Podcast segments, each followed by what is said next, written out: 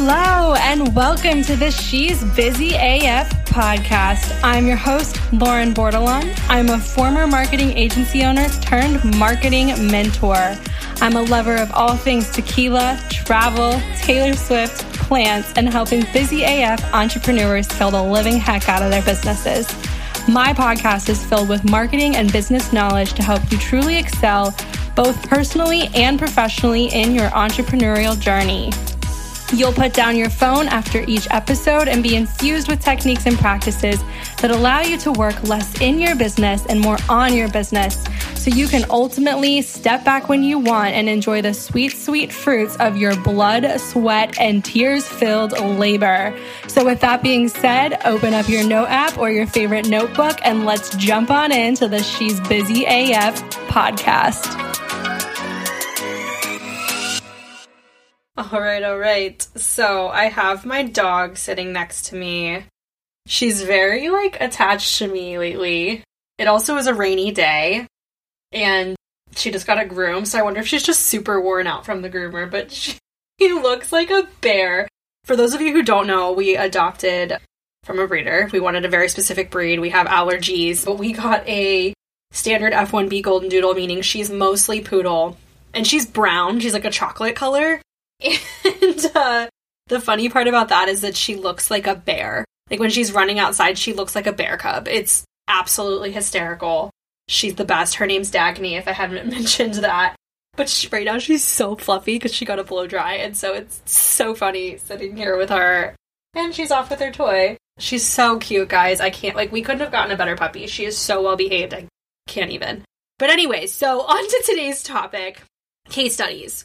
Why are we talking about this? What the heck is it? What is important about case studies? As a service provider, as a coach, whatever it may be, case studies are freaking crucial to growing and expanding your business. The reason being is this people want to see the proof. People don't really care about testimonials. They do, but it needs to be backed by something bigger. It needs to prove that you can get results, the, the results that people want. So, for that reason, I'm going to kind of dive in, but let's start with what is a case study. So, it gives the proof of the work you've done. We talked about that. It tells potential clients what you're capable of and how you can help them. And what I love about case studies is it's a great way to generate leads through these. So, if someone goes to your website and they want to download a case study on a specific industry that you worked with and they're in that industry, you can put make this gated content, meaning you put it behind like an email opt-in. And this actually gives you like a really great picture on the interest of this person. So, absolutely love case studies, one of my favorite things ever. So, there are two types of case studies I really like to hone in on, focus on especially for service providers. There's portfolio based, which is definitely going to be more illustrative. This is definitely going to be more for like graphic designers, web designers, more of that creative focused service provider. And then there's going to be data driven, which works really well for coaches and mentors, works really well for those service providers who are doing things like social media marketing, email marketing, so on and so forth. Something that can be backed by data. So with that being said, I want to dive into how to write a convincing case study. I believe that there are five pieces to a really a well-structured case study. And however you plan to show this, these are the five things that you want to make sure you include. And I prefer, I like to see these in this order. This has been where I have found the most success. This is what's been the most enticing. This is the feedback I've gotten from people too. So let's dive in. The first one is going to be summarizing the need for the service, summarizing the struggle, summarizing the need. And this is one thing that all types of case studies have to have in common because people don't pursue projects with service providers, coaches, mentors, whatever, because everything is hunky dory. they need help in some capacity, and making this struggle clear will also identify with the potential clients and prospects view- who are viewing your portfolio. So, for example, if they needed a new logo, there's definitely a struggle there. They either don't like the logo they have now, they don't have a logo. It doesn't have to be like so devastating, but it has to be something of like identifying what exactly the need is. The second thing you need right after that is going to be a brief recap of the plan you created to implement. So, obviously, I don't mean with this like, I don't mean to go deep here and give away the strategy that you used or the exact programs you used or the process you used, but this is your opportunity to shine light on the service you provided. So, give a brief recap of that plan. So, client came to us with a struggle. You identify that in the first one we met together and drew up a mood board and did this and blah, blah, blah, blah. It really expand on what that plan is going to be, but make sure it's really brief. This could just be one bullet. The next thing you're going to you're going to show are the results of that plan and include screenshots for visual proof. This goes both ways. This goes for more statistic heavy and this also goes for more visual heavy. And it's probably the most important piece to this case study. It's the proof that you've achieved the results they were looking for. So, for my creative, this would be that visual component of what you've created. For my strategy focus, service providers, coaches, etc., this looks like actual data and actual results that you were able to provide. And getting access to these screenshots can make or break if someone decides to work with you or not. So, it's really important that this is shown. The next thing, number four, is going to be a bulleted list of deliverables. And if you're still working with them, note that here too. So if there were tangible deliverables, what were they? A brand guide, a written strategy.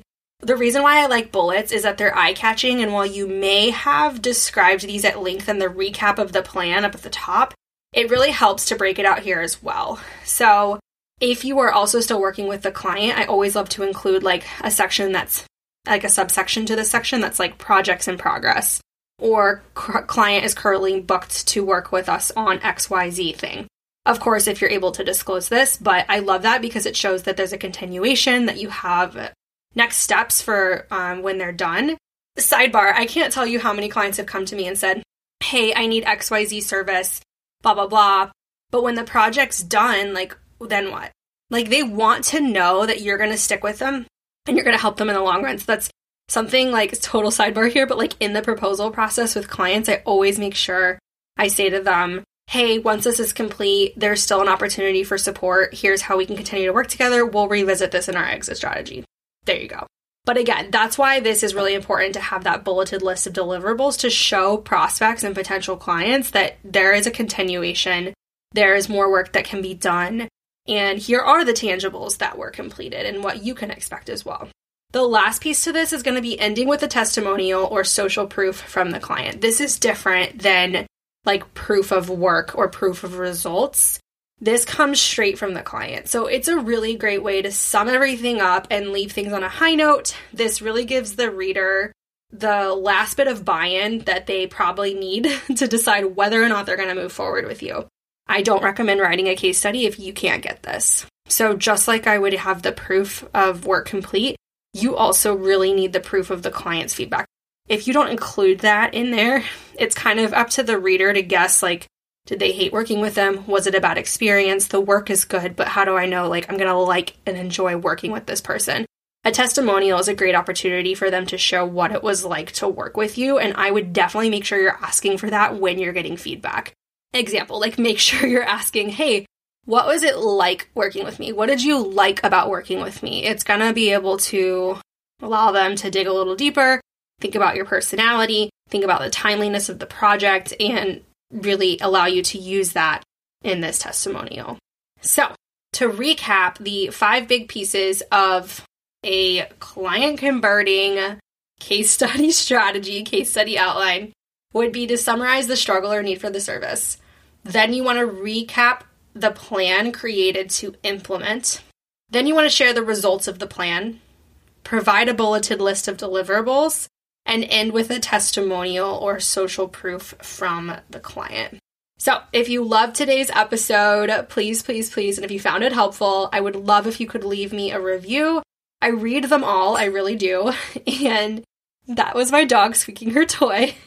I read them all, and they really make a difference in helping me impact more founders just like you. Think about it this way the more reviews you leave, the better I show up on iTunes, the more likely an entrepreneur or a founder who could use this advice can find it. And that's really my goal here is to help impact more brands and businesses and and growing entrepreneurs and growing founders.